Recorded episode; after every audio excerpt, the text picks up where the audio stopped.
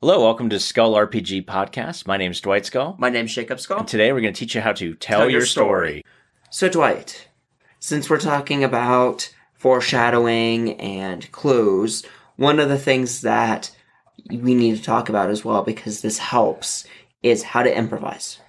Yeah, let's talk about improvisation. Most people think improvisation, they think comedy club, and no. But yes. so in improv, the answer is to say yes and never no, but because the concept is to keep the joke going and going long. But in gaming, you can't say yes and to every crazy, insane player request. Mm-hmm. So there are two ways to do improv.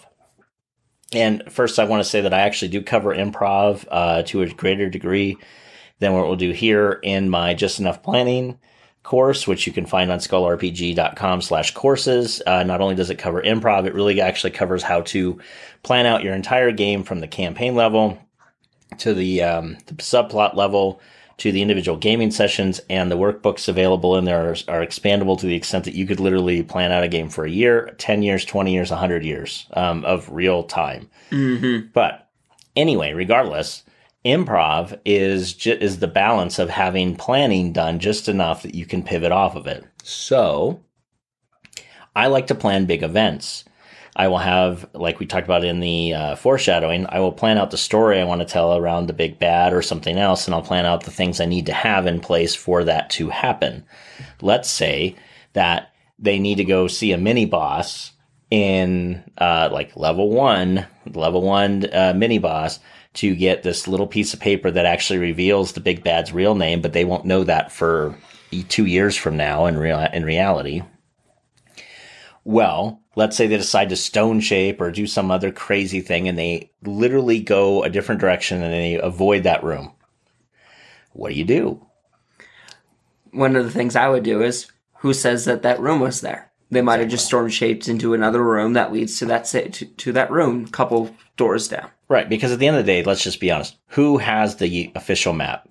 You do as the GM. Right, the GM has it. Who says it's officially the map? Uh, the GM does. Mm-hmm. Who can change the map at any time? Uh, the GM can. So what I like to do is plan out events, and these events are set in stone. You'll you'll have to do them. How they happen or when they happen is really up to the players. But at the end of the day, I have events that have to take place. You're gonna have to fight this mini boss. So even though you didn't go, you went left instead of going right, and you somehow figured out how to stone shape through to get quote unquote out of this level without fighting anybody that I need you to fight I'm going to change how the entire map is played so that you mm-hmm. are now forced to fight that person. Um, and that's exactly how I would do it. So that's one example of improv where, you know, you think everything's gone. Same thing would happen with the hook. You have some really weird bloodthirsty players and you introduce a guy and they kill him and they're not supposed to kill him, well, who's to say that now there's not a note on his person that gives the information he would have given in person? You know what I mean? Improv is the act of just taking what's thrown at you and dealing with it. Another thing that improv is, so this is what I see with new players. New player gets into a D&D game and they're like, okay, this is what I want to do. I'm going to jump up on the table. I'm going to run across this room um, on the tables in this tavern where there's food on the tables. I'm going to do a cartwheel off of the table, jump 30 feet in the air, and kick this guy like 17 times in the face. And you're like, cool, level three fighter. Um, let's, I could dash your hopes and tell you no, or what I normally do is I say, okay, so here's what's going to happen. You're going to have to do. You're going to need to do a jump check onto the table, balance check across the table. You're going to have to do an acrobatics check off of the table for that cartwheel. To need to do another jump t- check. And to jump 30 feat in the air, you're going to have to do like a jump, like, I don't know, 60 or something like that per the rules. So mm-hmm. since you're you got like four ranks in it. I just don't see that happening. And then, assuming you can do that, you want to do how many kicks? Okay, well, first of all, you want to kick once, so you want to do a kick. By the way, that's you're you're a fighter, right? Yeah. Okay. Do you have unarmed fighting feet? No. No. Okay. Well, then your your your kick is at a minus four. Also, you're at a bar. How many mm-hmm. traits did you say you had so far? Yeah, exactly. so now we have minus two on all those rolls. Or rather, I could look at them and say, you know what you could do, since you're a level three fighter, You could just stand up, unsheath your sword, and go over there menace- menacingly to try to do something and then maybe get an attack off. Cool. Not as cool sounding. But here's the deal if the player says, no, I'm going to do what I just said I did, fine. Roll the jump check. Cool, he makes it. Roll the balance check. Cool, you make it.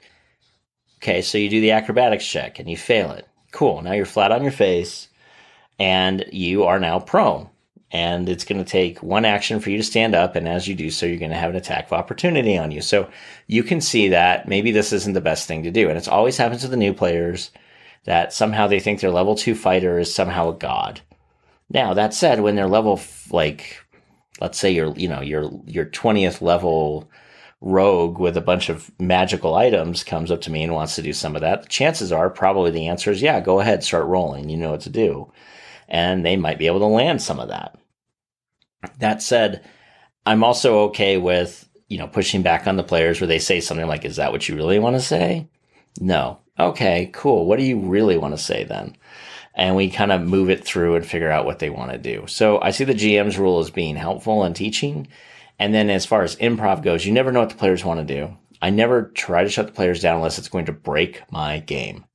Mm-hmm. And then, other than that, if they're doing something that quote unquote could break my game, I'm going to ask myself, can I just move stuff around and have it not break my game and my story? And if the answer is yes, I'll just move stuff around. If the answer is no, well, here's the deal. You don't want to have this thing where it's like you create this unpenetrable railroad. I was reading a Knights of the Dinner Table fun web web uh, actual physical comic about gaming from like the 90s, and I think it's still in publication today and one of the things that they had was the GM had literally drawn a map that was a clearing, a path, and a castle.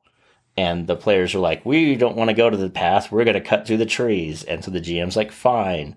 And instead of them cutting through the trees to get to the castle, he literally just had like 80,000 miles of trees somehow. And he cut through. Yeah. And the idea was for them to go back and go to the castle. It's not, that doesn't make any sense. Mm-hmm. It's it, you're going to lose that control war. So instead, like, fine, you cut through. Oh, look, you found a magical castle. Who would have thought? Everywhere you go, the castle keeps catching up to you somehow. Yeah, everywhere you go, that castle's going to go there because I need you to get to the castle. And it seems like a railroad. In that case, it would be because that's a horrible way to play. But if you have to have them do something, then they do it because that's what they go to. So even if they think, oh, I'm just going to start stone shaping every wall to not have to go through your stupid little dungeon. First of all, you have a problem with your players you need to address. But second of all, when that happens, you can just simply move the thing you need them to encounter behind the next stone shaped wall that they open up. Mm-hmm. And that is how I deal with improv in my games. Hey, thanks for listening. And for more resources, please go to skullrpg.com.